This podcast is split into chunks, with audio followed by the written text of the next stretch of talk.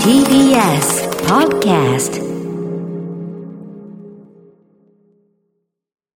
東京赤坂の TBS ラジオから全国32局ネットでお送りする 1J。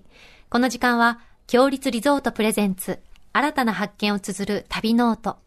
こちらでは、旅で行ってみたい、強立リゾートのホテルがある観光地をピックアップ。その土地を知り尽くした旅のコンシェルジュ、通称旅シェルジュを迎えて、新たな魅力を紹介していただきます。今月は、静岡県の伊豆修善寺です。強立リゾートですと、修善寺温泉、湯海楼菊屋、湯巡りの里、修善寺温泉桂川。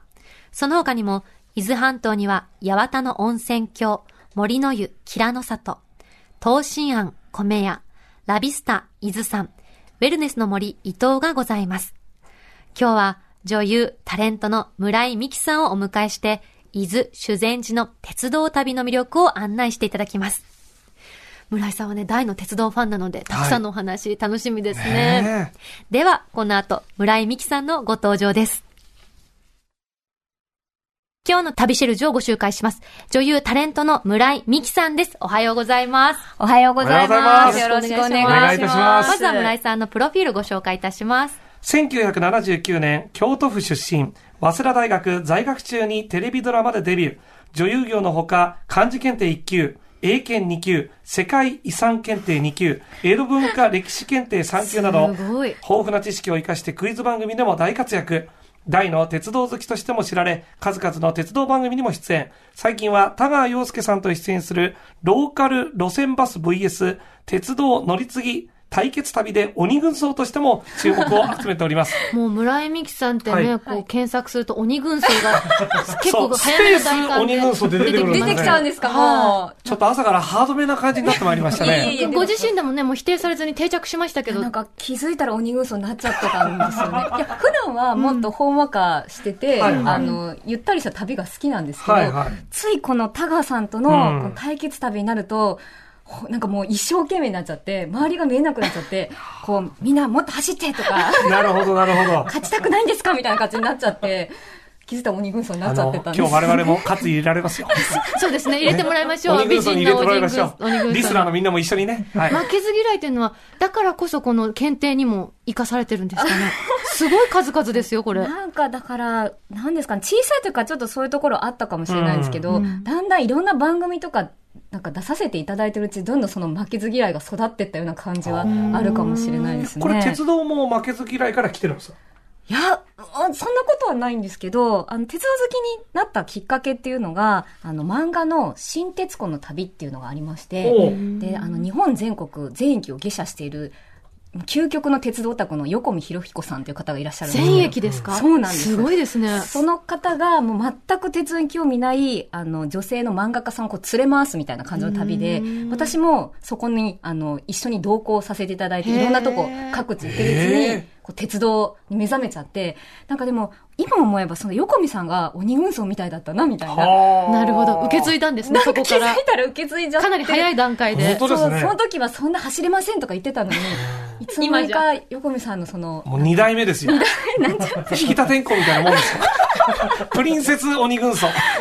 お聞きしたところによると、強立リゾートのお宿にも泊まったことがあるって。そうなんですよ。はい私、あのへ、あの、伊豆高原にあるキラノ里、はい。常宿みたいな感じで、あへーの、家族でしょっちゅう泊まっていてですね、はいあの、本当にね、里山の中にお宿があって、うんうんすごい田舎に帰ってきたみたいな感じですごいほっとするお宿なんですおよ。気に入りポイントはどういうところですあかの、まずですね、岩風呂がすごい素敵。へ露ー天風呂、緑の中に、本当になんかこう、自然の音を聞きながらお風呂に入れたり、ヒノキのお風呂とかいろんなお風呂が楽しあ、めいいて、ですおね。食事もなんか海鮮のしゃぶしゃぶとかがあって美味しかったりするんですけど、落ち着いたら行きたいですね、これあね。と陶芸工房もあって、それはいいです陶芸ね。体験ができて、今もそのお皿とか器愛用してるんですよ。へーあら行くたびに増えちゃいますね。そうなんですよ。お皿がねはい。最高です。今日はですね、そんな村井さんに鉄道旅という目線で修善寺の魅力をご案内していただきます。今回のテーマをお願いいたします。はい。伊豆っ箱を楽しむ3つのルール。い、伊豆っ箱って何ですか伊豆っ箱っていうのは、うんあの、伊豆箱根鉄道の寸図線っていう、あほうの、まあ、ローカル、小さなローカル電車があるんですけど、まあ、あの、地元の方からは、あの、伊豆パコって愛称が。かわいい愛そ称うでなんすでね。す。可愛いんですよね。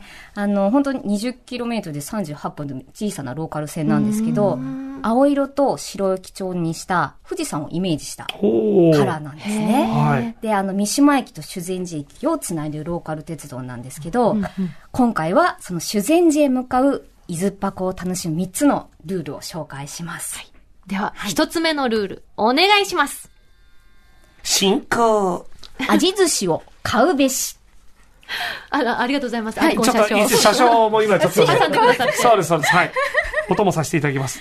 さあ、この、まず、味寿司を買うべしということなんですはいが。。あの、修善寺駅の味寿司も有名なんですけど、そうですよねせっかくなら列車に乗りながら食べたくないですか食べたいです。うんはい。あの、まあ、伊豆箱根鉄道寸頭線に乗る前なんですけど、出発し三島駅で買える東中圏の港味寿司っていうのがおすすめなんですよ。ほう。どういった特徴なんですかほうはい。あの、3種類の、まず、味寿司がありまして、はいあの、わさびの歯で巻いた、にぎわい味寿司っていうのと、あと、酢で染みた味に、うわこう昆布だしとしそを効かした握り寿司。あ、いいですね。はいいいね。それから、味わい太巻き。はい。はい。その3種類を楽しめるんですけど、うんうんしかもですね、おろし金がついていてお、弁当にですかそうなんです。へで、あの、もう、伊豆天城さんの生わさびを自分ですりおろしながら、それでわさび醤油でこう、ちょんちょんってつけて食べられるんですよ。ーわ、わわさびもついてくるんですかそうなんお弁です。当に。そう。で、すりおろせるんですよ。へーな楽んしくとないで贅すか沢なこ。れって電車の中で食べたりもできるんですかあの、伊豆パコって、あの、向かい合わせなんですねそう向かい合わせボックス席なんでだから、はいは食べても大丈夫かな。食べても大丈夫。はい。まあここのご時世ですからね、いろんなあまあ交流があるかまあもしれませんけれあどるんもで。すけど、普段でしたらというね。そうですね。いいですね。んかしかも3種類も楽しめるんだそう。駅弁ってなんか押し寿司が多いんですけど、やっぱり手巻き寿司ってちょっと特別感ないですか、うんいいですよね。しかもわさびまでついてすそうりおろせるってそういうちょっと楽しみもあるんです最高よだね。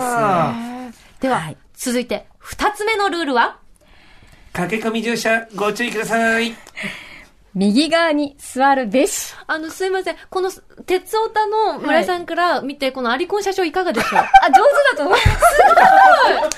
すいません、なんか、あの、調子に乗ってしまいました。上手ですって、アリコンさん。ご注意ください。お下がりください。お下がそうりくだそう、ちさょっいと。そういう声なんですよね。あれな、なんでああいう声なんですか、そもそ聞もき取りや。すいからなんじゃないで確すかかにね。滑舌がいい感じするもん。そうそうそうマイク乗りを良くするためにみんな鼻にかい声かけるって聞いたことありますけど、そうそうどうなんでしょうどうね。なんでしょうね。すいません、ちょっと挟みまして。一旦戻りますけど右も。側に座るというのは、はい。あのですね、天気が良ければ、うんうん車窓から富士山の絶景が右から見えるんですよ。わあ、最えっ高だと、な。進行方あ向のそうですね右側ですね。修善寺に向かうならば、右側です。はい、うんわかりました。はい。私もでも行ったことあるんですけど、夏だったんで、ちょっと夏はね、なかなか見えにくかったですね。結構、やっぱ冬とかの方寒い季節の方が、が寒い季節の方が、あの、空気がする。雪化粧もね、しそうまですしすね。ね。はい。で、乗り降りをもし自由に楽しみたいんだったら、旅助けっていうフリー切符も便利。へまあ、ね粋な名前ですね、はいフリーの切符で旅助けですよ。そうなんです本よ。当だね素敵な。はあい。りでがたい、これ。沿線にはですね、あの、世界遺産の韮山反射炉とか、ん三島大社などもあるんで、そういうのもちょっと見ながら旅助けであちこち、ね。旅助けっていい言葉だね、なんかいいうね。んへこれだって大事ですよ、乗る方向って。新幹線とかでもありませんえ。そうそう東ありま海すよ道ね新幹線必ず僕右側でそう富士山見ながら行くもんいいですねよ私ね。もカシャカシャカシャって、あ、やばい、今日は左に乗っちゃった。そうそう、わかるわすいまかせんる。そうぼんやりしちう。ゃうから。そうね山側乗った方がね。はいそう右です見えね。ます修から善寺の方向に向かって右。そうですはい、わかりました。ありがとうございます。はい最後、三つ目のルール。ドアが閉まります。ありがとうございます。つり革をチェックするべし。すり革はい。と言いますとあの、伊豆箱はですね、三両の列車が10編成あるんですよ。三両編成が10個。だかほら、うほうまほうあ、全部で30両なんですけほうど、その中の2000ぐらいある釣り革の中で、たった一つだけ、ハートの釣り革があるんです。ミッキーみたいなもんですね。そうなんですミッキー探すみたいそうな。なんです。しかも移動してるので、毎日同じ場所にあるとは限らない。なるほど、なるほど。移動するってどういうことでだすかから多分、釣り革の位置がこう変わっていくんだと思うんですよつり革ってそんな取り外せるんですね。わかんないんです。私も実は見たことがなくて。へだってね、乗った車両にあるとは限らないですからね。うん。こんなに伊豆に行ってる村井さん、鉄道好きの村井さんとも出会ってない。そうなんですよ。でも結構有名で、逃げ恥のドラマとかにもちょっと出てきたりとか、ええさりげなく。あ、すそうなんだ。ごい。でいいなここれれなんかご利益とかあるんですかそうジンクスがありまして、カップルがこう、釣り革を一緒に掴むと、永遠に結ばれるという。あららららラスら。トロマンチックうんな。どうですか元カリ行アさきんたいです。ねえうん、ぜひ。でもね、え釣り革も見つけなきゃいけないし、相手も見つからなきゃいけないし。。大変なんですすよね。へー。はい。で、あの、QR コードの恋みくじがついてるんで、それをスマホで読み取って占うこともできたり、んあの、ネットでハートの釣り革と同じ大きさのタオル掛けも販売してるんで、ーもしどうしてもっていう時はそれを買うのもいいかもしれない。確かに。それをだから二人でこう握ってね。そうですね。ああ、いいじゃないですか。 告白の時とかに、そはいれがね、ちょっとした小道具になったらあ、ー話弾みそうですね。そうですね。そういう映画があっても良さそうな感じしますけどおね。確かに、え伊豆っ箱から始伊まる豆恋。箱から、だからあの、ほら、レイルウェイズみたいにさお、ーゆいかちゃんが出演してやいた。りましょう。あ、いいかもしれないですね。そこから恋が始まる。そうですよいいと思います。なるほど。ということでね。あこれ三つ気になったのが、はいはいはい。あの、村井さんのインスタとかに、はいこけしがよく出演するじゃないですか。そうなんですよ。あのこけしっていうのは村井さんのはい。ご自身のものあ家に170体ぐらいありまして、いろいろ、ちょっとキャラが渋滞してます ね。もうちょっと詳しく聞かせてもらおうか。なぜうん170もあるんですのか、それもやっぱ徹子の旅がきっかけだったんですけど、はいあの鳴子温泉降りた時にあの一体こけしを買ったんですよあ可愛いなと思って、うんうんそこ結構こけしの産地なんですへけーどうんそしたらなんか気づいたら170体増えちゃったんですよご当地キティちゃんみたいな、昔ストラップでこんなジャラジャラつけてる人いましたけそどう、東北の結構買っちゃうんですねそう温泉地で結構こけしの産地が多くてでも買って集めるだけならまだしも旅にも連れてかれるんですよ。そうなんですなんかこう車窓とかにこけしを置くとすごくこうなんていうんですか映えるあの写真撮って、それで。そうなんでめすっちゃ可愛いんですよ。余剰が生まれるんですよなんかこうはあ私のこう気持ちを代弁してくれるみたいなこけしうんが。あ、ミニ村井と思ってみたらいいんですそうそうなんであの子すよ。車窓楽しんでるな、みたいな感じで。お嬢さんその様子見て何かおっしゃったら思うんですかなんかあの、気づいたら、うん娘もこけし好きになっていあら、親子2代て。で。そうなんです。こけしの靴下とかニコニコしながら履いたりしてますね。お嬢さんも鉄道旅好きですか そうですね。すっかり徹子に今、あの、育っておりますね。すごいだ今って。小町が大好きで、新幹線。へー小町がお好きなんですね。ははい。あ。ゼロ系とかも知ってますからね。あゼロ系も生まれ全然生まれてないのに。 はあ。面白い。脈々とつ脈な々とつながれますね。いやー DNA がとい。うことではねい、ちょっと話がかなり盛り上がっているんですが、はい。今回のこはいの旅ノートですね、はいはい。もう一つ実はコーナーがあ、なんでしょ急う遽ご用意させていただきまありがとうございしまた。すこちらです伊豆修善寺ウルトラクイズ来たークイズさあ皆様クイズやってまいりました。じゃあちょ久っと、々に来ましたね、おこ二人にれ。は、この、ちょっと帽子をですね、ウルトラクイズ。はい、はい、じゃあこありれ。がとうございます。い安住先輩がね、いらそうでしすたそうで時すもやりましたけど、またやるんですね。い。さあ、安住アナウンサーもつけたという、このウルトラクイズの帽久しぶり子で。す。 1ヶ月にわたって特集してきた伊豆修善寺、今回でラストです。はい最後は第1回目の放送でお届けした音クイズで締めさせていただきます。ここから伊豆修善寺で収録した音のクイズを出題。ゆいかちゃんとゲストの村井さんとで対決をしていただきます。鉄道トークで盛り上がったのは、今、今日はね、1問だけです。はい。勝った方には修善寺で人気ナンバーワンのお土産をプレゼントいたします。えー欲しい。でももう、クイズの女王ですよ。 そうだってなん今、クイズ久しぶり、ふふってもう、もう腕が鳴るぜ的な微笑みが久。しぶりすぎてちょっとだいぶなまってるんで、何をおっしずゃいっますやらと対決ばっかりやってきたから。 いやいや、でもね、どうこかれなはね、頑張ってね。頑張りゆうかちゃんねます。はい難しいですか、これ。えー、まあ、途中ヒントもね、出していこうと思いまあす。お願いしますそれでは、問題です。はい今から3つの音を聞いていただきます。これらの音から連想されるものをお答えください。はい分かった時点で、早押しです。はいまず、1問目の音はこちら。水おー。水ですね。うんうん。もうこの時点で分かったらもう、来ました。村井嘘さんで。しょ朝日滝ですかもうね、固有名詞まで出てくる。あれ怖い違うえ。怖朝い。日滝って何ですか普ちなみ通に滝とかそんなんじゃん。はい。朝日滝って何すかなんかあの、修善寺に滝がありますなるほどよなるね。ほど確かに水の音でしたね。はえいでーも、こ違れいますはあれですよね。その場所じゃなくて、連想されるものってことですよね。そういうことです。だから、これ水3つの音があるので、まず1つ目の音はうん、滝の音。はい。あ、そうか、3つ聞いて聞いてもいいし、そこから予想してでもいいものう連想できちゃったら答えてもいいしってことですえ、ね。難しってういかでもす連想でね。きました。全くできません。塩菜だなって思ってました。塩さん潮ね。騒、塩潮騒騒。じゃあね、二つ目のね、音ね、リスナーのみんなも一緒にね、お考願いしますえながら行きましょう。二つ目の音はこちらです。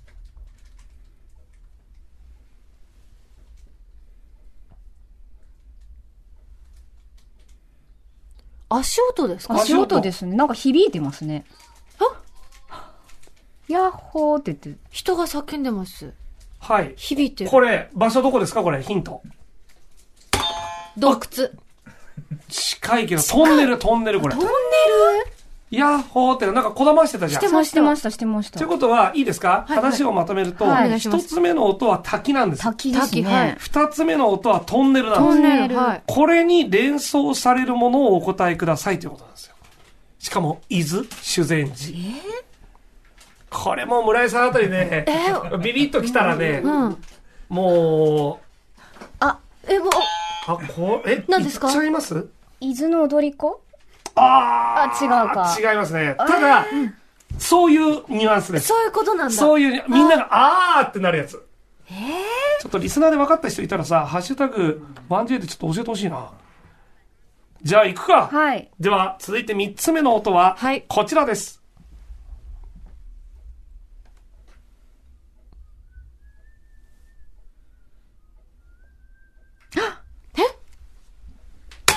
さっき言いました、村井さん。天城越正解です口笛が聞こえましたよね。 口笛どんな音色でした、天城越えって言ってました。そうそうそうあこれまあ最終ヒントが一番の大ヒントということで、正解は天城越えでしーた。そういうことだったんですね。これあの滝は石川さゆりさんの天城越えでも歌われている滝。はいはえー滝の付近には天城越えの歌碑が建てられ、楽譜も書かれていると。で、2番目のトンネルは、旧天城トンネルこと天城の山をかける天城山、なんでしょうね、これね、の道。えーそれから3番目が、えー鈴木ディレクターの天城越えの口笛。鈴木さんの口笛だったんですか そう、うんその2番目のヤッホーってのも鈴木さんなんだ。そうなんですよね。えそこでわざわざ声取られたってことですかいや、もう言ってますよ。そうなん言ってますよ、もう。ごさあ、ということで、見事、勝ちましたのは、村井さんでやったーおめでとうございます。すいや、これね、じゃあ、修善寺で人気ナンバーワンのですね、何ですかお土産をえプレゼント番組からさせていただきます。よかったら召し上がってください。えチョコレートこれなんと、静岡県でお菓子を製造している土井製菓の人気商品、はいガトーショコラとごぼうあられです、もちろん自然寺のお土産としても大人気です美味しそう。美味しそうじ。ゃあまずガトーショコラからいってみますいい見てください。おーいやー、美味しそう。たっぷりですよ。いただきます。朝チョコですよ朝チョコ濃厚もう、チョコにまみれてる感じ。美味しい、甘い。いや、美味しそうに召し上がる。ゆりかちゃんはね食べることが大好きなんです そうなんですよその前で堂々とね、うん、私だってもう、村井さんの味寿司の時から、もう岩も準備万端だったんわですよ。かるわかる 何にもかも受け入れたかっった。え、じゃあごぼう行ってきも、行っちあ、ゃいいやいや、ま召し上がってください。いいんですかでもまず最初に行あ、かれいていくださいですかちなみにね、このガトーショコラは上品な大人の味のチョコレートケーキでして、そうそう職人さんがチョコレートを手塗りしてると。すごい。で、濃厚な味わいがお口いっぱいに広がるということですね。プラスチックの容器にちっちゃく入ってるのもいいですよね。食べやすいですようん、ね。旅先でも食べやすそうしながら食べれそう。んでは続いてごぼうあられをお願いいたします。。まあ、いいよ。いい音だね。おーどうですかごぼうの香りがふわーんと鼻に抜ける。これ香ばしくって美味しいですね。あごぼうとおせんべいって合うんですね。合います、合います。なんかなんか病みつきになる味。見た目はそんなごぼう感ないですこけどね。こに多分ごぼうがいろいろ入ってる。入ってるんですかね。えー、すごい。なんかビールに最高かもしれない。あら、ちょっとゆうかちゃんもせっかくだから。え、いいんですかいまあ、どうなんでしょうこれダメなんですかルール上は。ダメあ、ダメというダメです。そうですよ。えーうちの勝負の世界は厳しい。だだから。 厳しいですね。って第1回目の安住さん、すごい甘やかしてもらったから、私。そうか。あの時、マヨネーズ食べちゃったマヨしネ。ーズ、あれ美味しかったね。した。いやー、ということでね、このごぼうあられは、お口いっぱいに広がるごぼうの風味が、なんとも言えないアクセントと、はいサクッとした、サクサク、ハザールサクサク軽でいした。食感でヘルシーなんですって、あーえそうですーねやみつきなあられでございます。なんかこう、わかんないけど、今、ごぼうの香りがする気がします。当に私も食欲の妄想なのか、実際なのかわかんないですけど。えーでもしますよね。するする。え、一口あげましょうだって天の声が聞こえた天の声がやったありがとうございます。嬉しい。えー、これでもちょっと食レポ聞きたい、聞ねきたい。聞きたいあ、じゃあ僕も行ってみるのいいんですかこれ。本当だもう香りがしますよ。持った食べ瞬る前間からさ、あこれちょっといただきまはすいもう一個はい。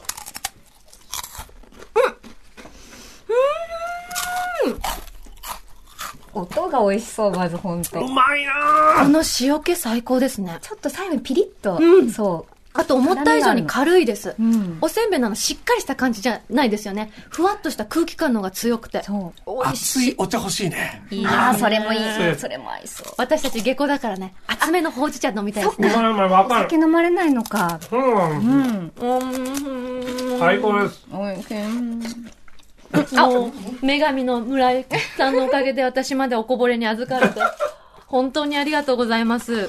いやー、ということでね、まあ、このクイズ旅ノート、はい。も村井さんいかがでしたでしょうかうおしまいなんですかそうもっなんとです喋りたい。ああっという間でしたね、こねれね。短いでますたね。全国のいろんな鉄道のお話聞かせてください。ぜひぜひ。呼んでくだちさょい。っとあの、我々 1J はですね、本当に日本全国、北は北海道から南は沖縄まで、当然、鉄道界というのもまたね、そうですなよんでね。すよ。はい。ぜひ教えてください。あ呼んでください。楽しいお話ありがとうございました。はいありがとうございましたここであの村井さんからお知らせをお願いいたします。はい、えー今日4月25日、しみる容疑者スペシャル NHKBS1 夜22日、あ、夜、あ、夜22時から、はい。それから明日ですね、4月26日、友近0時の妄想トレイン BS 日テレ、えー夜21時から出演しますので、よろしかったらぜひご覧ください。ずっと鉄道に乗って、なんか、ちょっと電車の椅子に見えてきましたもん、なんか。鉄道ばっかりですね。ねすごいすごい。今日の旅シェルジュは女優の村井美樹さんでした。ありがとうございましありがとうございましたたあり。がとうございました。ここで、強立リゾートからのお知らせです。開湯1200年の伝統と格式ある和倉温泉の地に、先月グランドオープンした和倉温泉白鷺の湯、能登海舟。目の前の海に漂うかのような開放的な湯どころは、趣異なる2種の大浴場と3種の貸し切り露天、3種の貸し切り露天風呂をご用意。客室は和のぬくもりと洋の快適さが融合した上質な演出を、上質な空間を演出。七尾湾を望むオーシャンビューのテラスには、天然温泉を楽しめるヒノキ作りの客室露天風呂付き。海の景色、潮騒の音とともに、贅沢な湯あみが楽しめます。夕食は、能登の豊かな山海の幸を彩り、豊かな若い席でご提供。地元出身の料理長こだわりの旬の幸をオーシャンビューの食事どころでお楽しみください。詳しくは、強立リゾートの公式ホームページをご覧ください。さて、ここで番組をお聞きのあなたに旅のプレゼントです。今月は修善寺温泉の老舗旅館、ゆかいろう菊屋の宿泊券をプレゼントしています。時を旅する宿として、江戸時代中期から今日に至るまで、およそ400年の歴史ある宿、修善寺温泉、ゆかいろう菊屋。文豪として有名な夏目漱石も泊まった客室も現存しており、ギャラリーも展示されています。湯回廊という名の通り、大浴場や露天風呂など、湯どころを回る回廊があり、明治から令和まで、歴史ある廊下を踏みしめながら、時を旅する宿、湯の旅としてお楽しみください。先月には、2つのタイプの新しいお部屋が誕生。別邸、水の語り部と、新館、風の語り部。桂川の綺麗な景色や川のせせらぎも一緒にお楽しみいただけるとのことです。夕食には伊豆ならではの海の幸、山の幸を自分好みに合わせてコースに仕立てる趣向解析をご堪能いただけます。そんな修善寺温泉湯回廊菊屋のペア宿泊券を一組2名様にプレゼントいたします。ご希望の方は、インターネットで TBS ラジオ公式サイト内、旅ノートのページにプレゼント応募フォームがあります。そこから必要事項をご記入の上、ご応募ください。締め切りは4月30日金曜日までとなっております。たくさんのご応募お待ちしております。なお、当選者は発送をもって変えさせていただきます。さらに、今月ご紹介している伊豆修善寺の魅力を思う存分お届けする、強立リゾートプレゼンツ、見どころ発見、旅の散策ガイドも、ポッドキャストで配信中です。旅ノートの公式ホームページからお聞きいただくことができますので、ぜひチェックしてください。そして5月は新たな観光地をピックアップします。取り上げるのは石川県の金沢と和倉温泉です。来週は金沢出身の俳優、笹井英介さんを迎えて金沢の魅力を案内していただきます。いやー、金沢もね。素敵ですよ。本当ですね。素晴らしいですよ。あ、メッセージご紹介します。はいはい静岡県在住、ラジオネーム TK です。先日、家族で修善寺に出かけて、菊屋さんに宿泊しました。あら湯海楼という名の通り、温泉が充実していて、貸し切り湯も空いてる限り、入り放題、ふやけるくらい浸かりました。自慢の料理も、夕飯も、朝食もボリュームたっぷりで、本当に満足できました。そうだ、忘れてました。はい貸し切り湯は、はいあの、ほ普段なん、別のところとかだったら、あの、予約したりとか、っていうのはあんまなかったんですよ。おう空いてたらどうぞ、みたいな。うんうんうんそのフリースタイルだったので、お夕飯食べてもうちょっとまったりしたいなとか、その時間に縛られずに自分のタイミングで行けるのはすごくいいなと思いまそした。れいいようねん。確かに。旅の醍醐味ですよ、のんびりできるの。あと朝食も豪華だったっていうのもね。朝食最高ですよ。気になります ね。はい。ということでね。はいこれ来週はだ、ですから、金沢と和倉温泉でございます。はい。皆様からの金沢の思い出をメッセージで募集いたします。メールは 1j.1j.jp 1j.1j.jp です。また、強立リゾートにご宿泊された方のメッセージもお待ちしております。来週の旅ノートもどうぞお楽しみに。